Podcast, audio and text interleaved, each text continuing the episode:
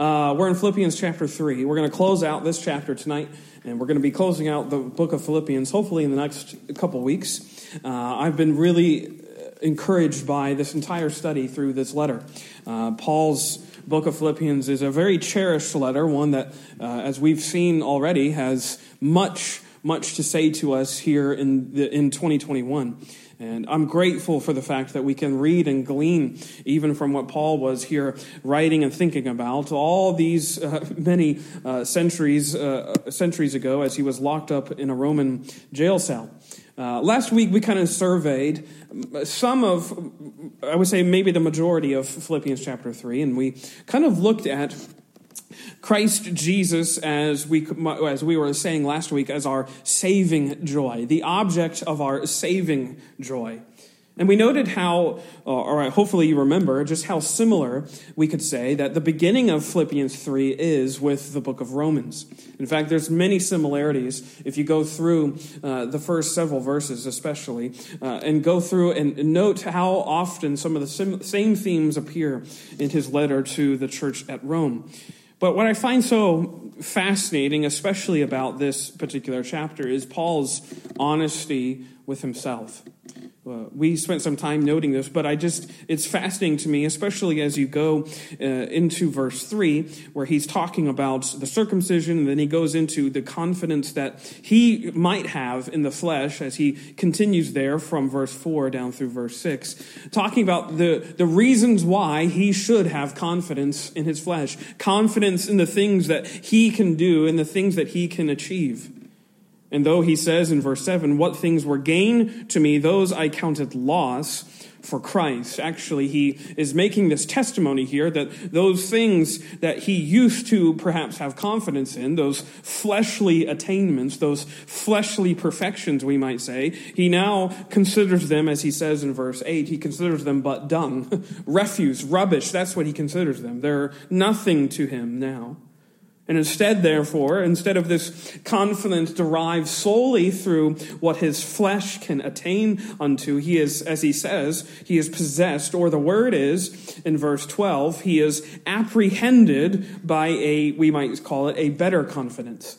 Note again verse 12, not as though I had already attained, either were already perfect, but I follow after, if that I may apprehend that for which also I am apprehended of Christ Jesus.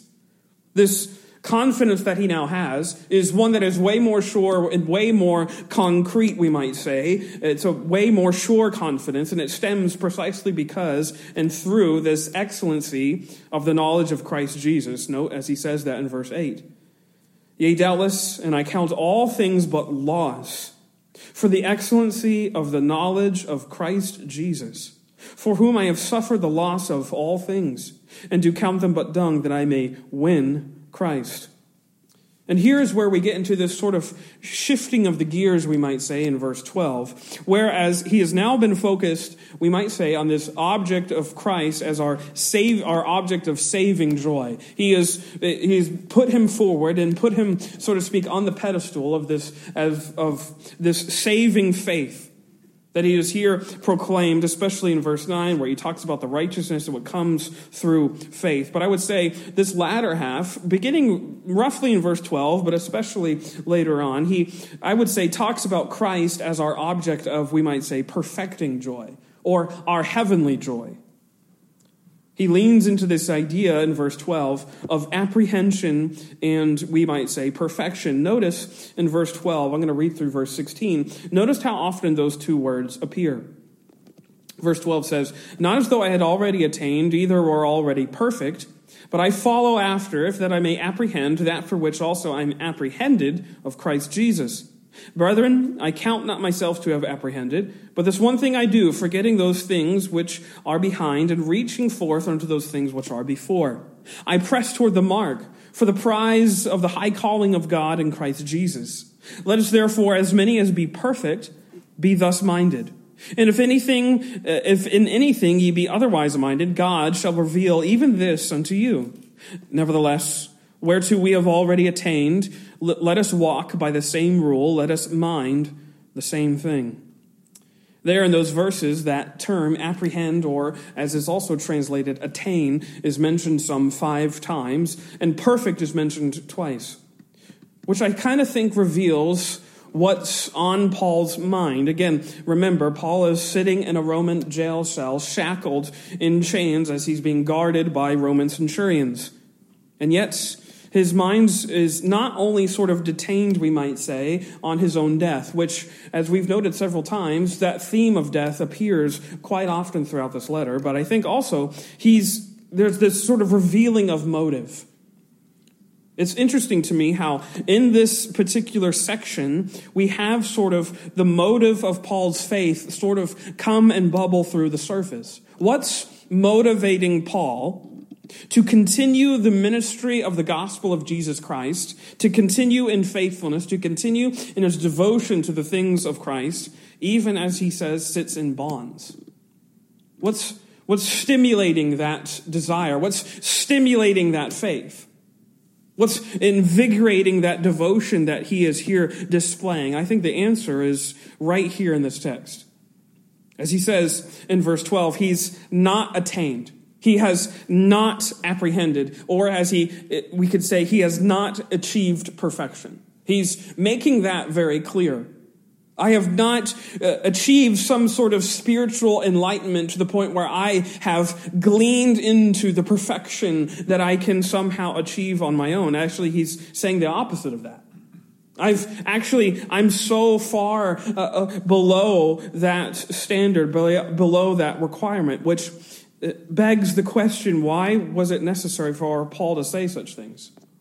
Well, I think one reason is perhaps that you know he's an apostle who is put on this pedestal of spiritual perfection many times perhaps and yet he is saying uh, you can follow me but trust me I have not achieved anything in that regard but also I think as you perhaps may well know, there was uh, constituents in the early church who saw the benefits of organized religion only in terms of the virtue with which it could produce in those who went to church.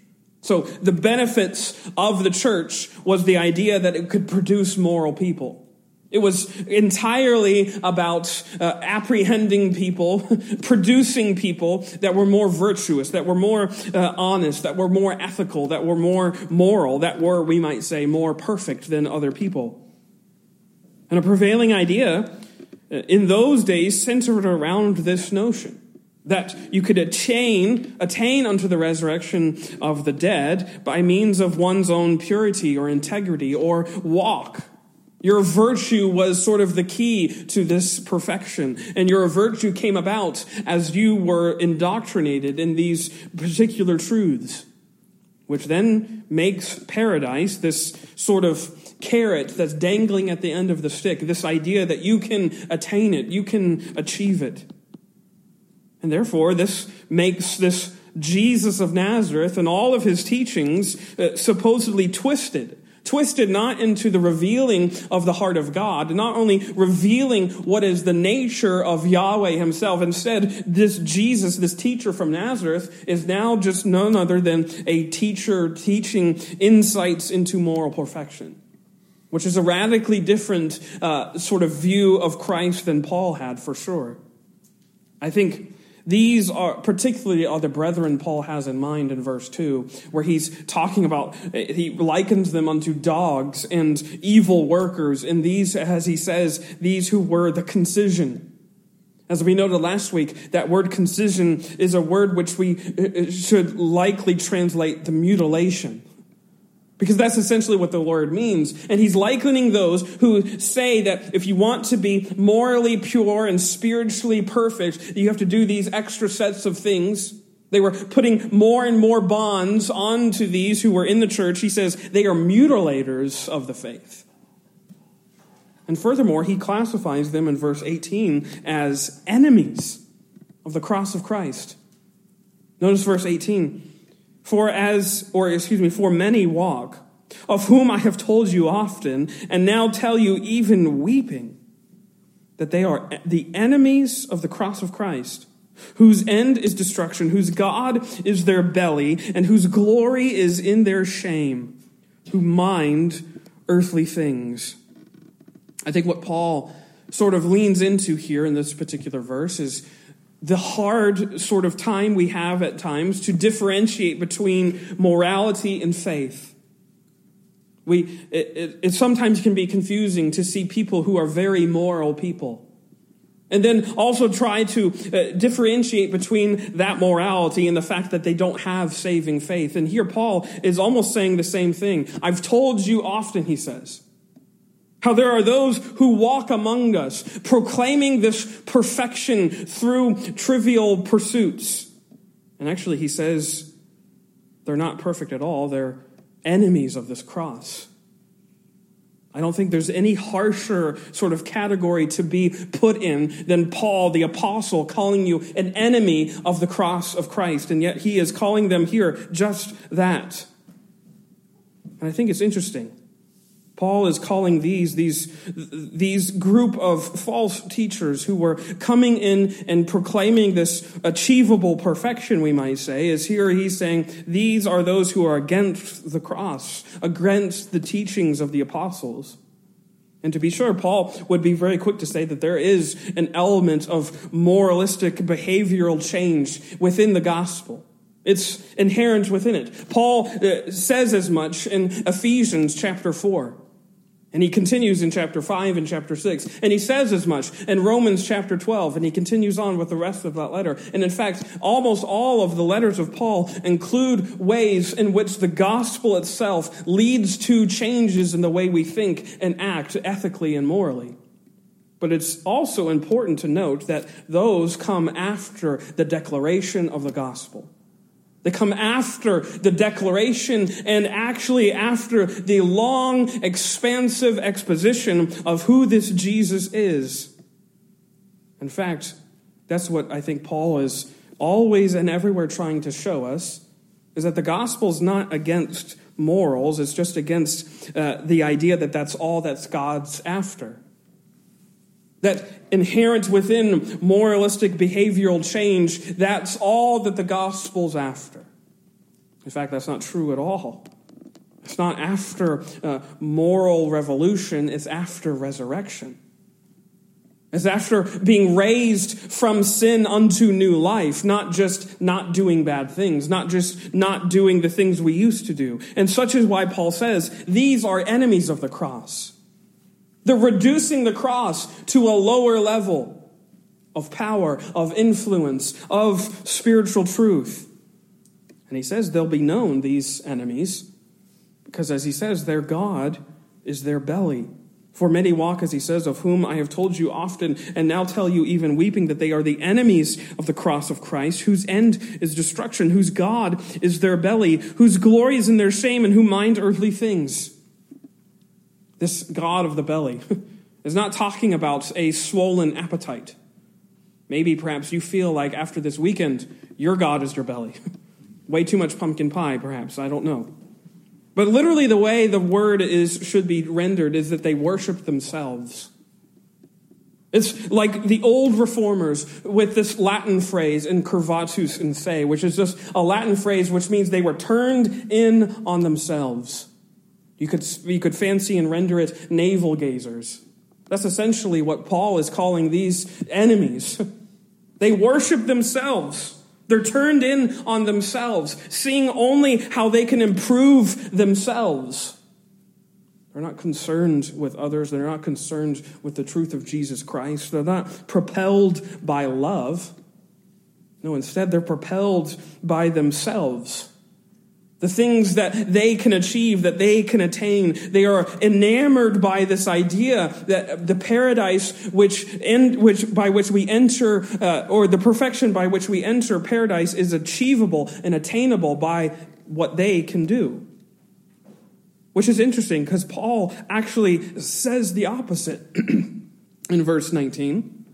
Notice at the end, he says that they mind earthly things.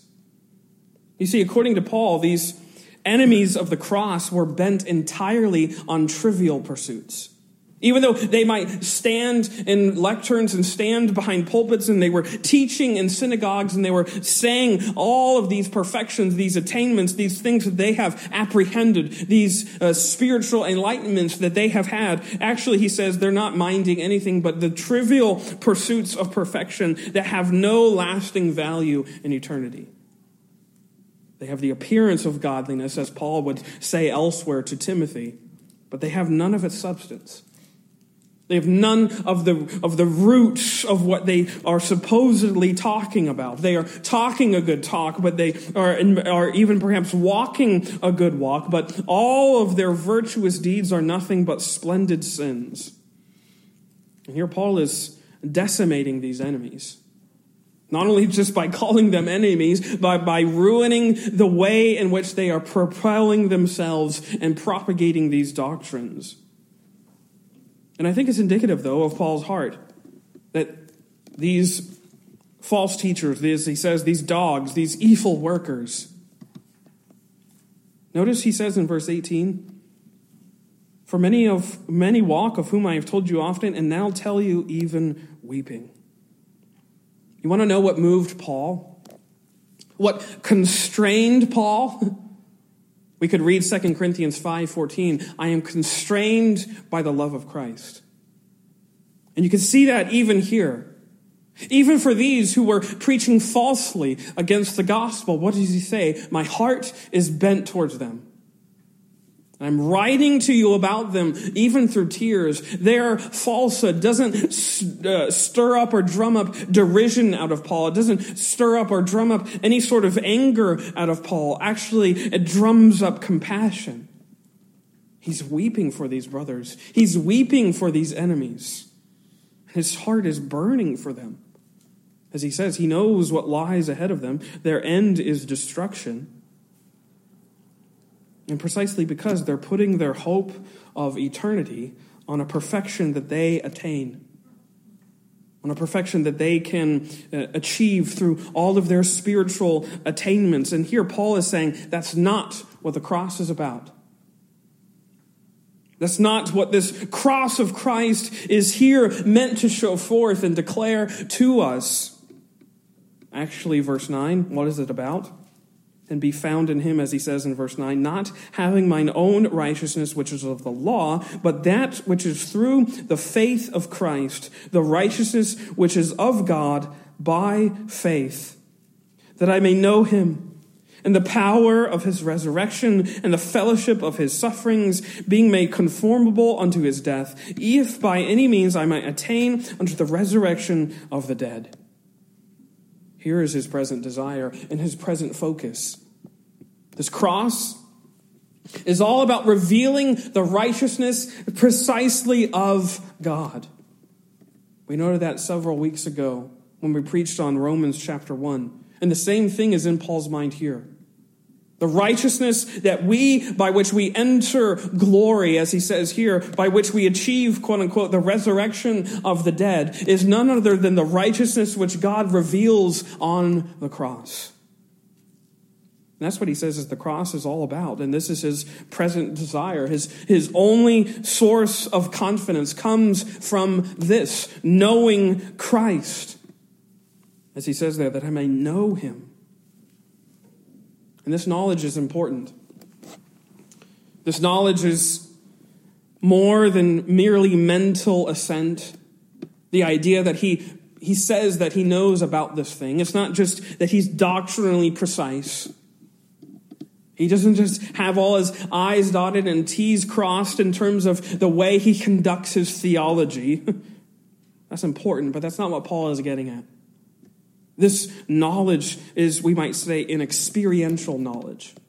Something that he has gleaned through experience. At this point in time, Paul has been through thick and thin, we might say. He's been, as he's going to say in a couple verses in chapter 4, he knows both how to be abased and how to abound.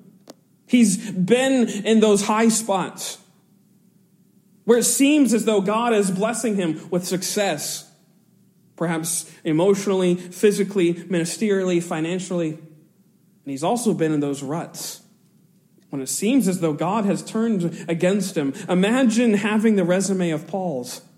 as we can read it in 2 Corinthians. And he goes through the litany of things that he's been through beaten, shipwrecked, cast out of this city, smacked in the face because his only method, his only ministry, his only message was Christ and his cross. And that's what he's been about from the very beginning. He says here that I may know him. This is that knowledge. It's the knowledge of knowing genuinely about this person. And I think that that's what I think he's getting at here that I may know him. You see, as I've, as I've noted in several other passages, but I think it's so essential to the faith that we have, that we claim that we have when we walk into church. When we say we believe and when we say we have faith, it's not just an amorphous idea. It's not just this nebulous thing that we say that we believe in. In fact, it was interesting to me um, when I was working at a company in Florida. Before I was preaching full time, I was working in a chemical company. And I was known around that place as sort of Father Brad, only because many of them had Catholic backgrounds, but I was sort of a spiritual guide, if you will. I had many counseling conversations within that office, which I was, now as I look back on that, I wish I had taken more advantage of those. But regardless, it was interesting in one of these moments, uh, my boss's, one of his relations passed away. And it was interesting as I was speaking with him, one of the other coworkers said that she was going to pray to the universe. And I thought that that was curious because I was wondering who she was praying to or what she thought that the universe was going to do when she prayed to it this idea that you can pray to some other nebulous, almost amoebic like spiritual force, and it would do something for you. And it always struck me sad to know that when she prays, there's no one she's praying to, just the universe. and I, I contrast that, especially with this here Paul's statement, I may know him, but especially with that which is so uh, essential to our faith. You have a person that you're praying to. When you get on your knees, or maybe you're just sitting down because if you get on your knees, you can't get back up, and again, that's fine. I'm there too sometimes. when you're praying, there's a person who's listening to you, not a force. This is not Star Wars. This is not Luke Skywalker. There's a person who's bending his ear to hear your cries, to hear your desperation. The, the things with which Paul had experienced was precisely that the knowledge of a person who sustained him. Yes, through being abased and through abounding, through thick and thin, he had experiential knowledge of how Jesus Christ, the person, sustained him through those seasons. And that's exactly what he's conveying to this church knowing a person.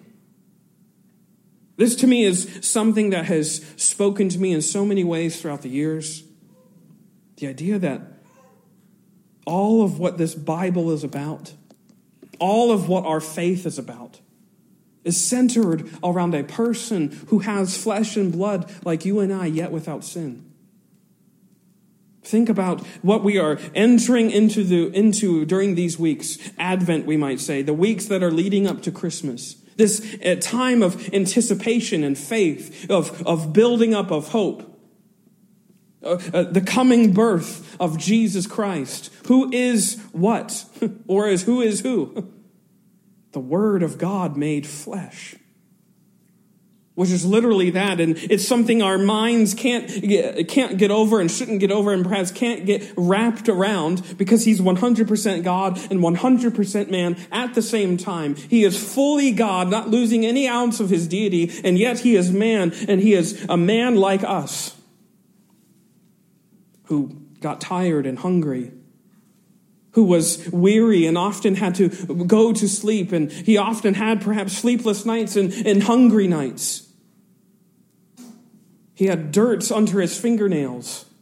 He got, uh, got skinned, uh, skinned knees and had to take showers. He was a person. And yet, this person is one that we can know fully. as Paul is here saying, by faith, by looking to the cross.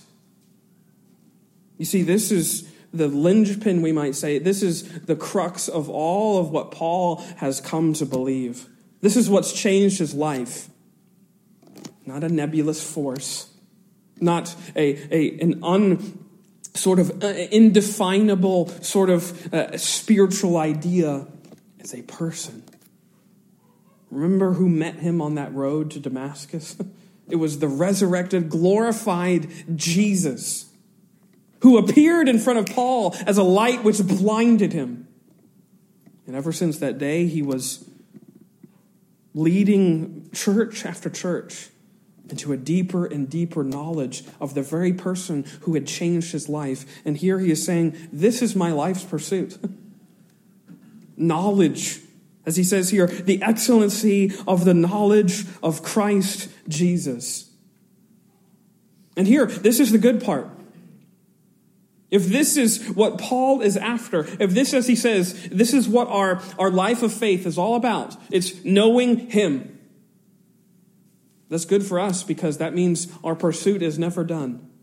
Precisely because this Christ is an infinite person, which means there will always be new discoveries to be made about who this Christ is and what he has done and why it's so real and why it's so resonant for us. Every single morning, we are given new and fresh reminders of what and who this Christ is. As he says here, that I may know him. This is the aim of all of our Christian pursuits, of all of our, uh, it's the, the goal and the target of all of our races as Christians in this church. It's Christ, the person, the inexhaustible person. As he says there in verse 14, I press toward the mark for the prize of the high calling of God in Christ Jesus. And here, this is what it's all about for Paul. This life and walk of faith that begins at the cross by seeing Christ high and lifted up, who is God in the flesh, revealing on the cross precisely what God is all about, and the rest of the Christian life is centered around that cross that I may know him in the power of his resurrection. And he says he's following after that cross in all of its depth of meaning. As he says there in verse 12, he's been apprehended. I love how he says this I follow after, if that I may apprehend that for which I am also apprehended. I'm following after this thing that has so seized me and taken control of me. It's sort of reminiscent of Romans chapter 6, where he talks about being snatched out of slavery to sin, and now he's been ushered into the service of the righteousness of the kingdom of heaven. Has that same similar idea, and he says here he's never even come close to apprehending the righteousness which has apprehended him. What a blessed statement that is from Paul. and therefore, he keeps this cross ever before him. It's this prize, this prize that keeps him running in this high calling of God, this cross that whereon Christ was crucified. That's where his perfection was. That's where his hope was. That's where everything that he had was, uh, was found. And this is what moved him. This is what moved Paul. And his encouragement is, that, is just that. Notice in verse 15, let therefore as many as be perfect be thus minded. And if in anything ye be otherwise minded, God shall reveal even this unto you. Nevertheless, whereto we have already attained, let us walk by the same thing. Let us mind, uh, walk by the same rule. Let us mind the same thing. His desire was for this church to keep the same thing in front of them, not some other trivial pursuit, but precisely the cross of Christ. Keep that in front of your eyes. Undertake the same rule. Undertake the same pursuit. The perfection that gets you into glory comes when it is revealed on the cross. Keep that in front of your eyes. As he says there in verse 17, be followers together of me. And he's not being conceited when he says that. He's not trying to loft himself up. Actually, he's using himself as a rallying cry for the church. Join me in this pursuit of knowledge, the knowledge of Christ Jesus. He's, he's trying to call all of his brothers and sisters in arms, come to his side, join me in this high calling of God. Which is none other than what he says there in verse 20, which I find so amazing. What does he say? For our conversation is in heaven, from whence also we look for the Savior, the Lord Jesus Christ you see this high calling of God, this pursuit of the excellency of the knowledge of God in Christ Jesus is just this living in light of the fact that you and I right now are citizens of heaven. That's essentially what that word conversation means. It, it is perhaps better translated your commonwealth, your, your community. The, the commonwealth to which you owe your truest allegiance is not Pennsylvania, it's not the United States, it's heaven. As he says there, that's where your citizenship lies. That's your truest citizenship. Is the kingdom of heaven.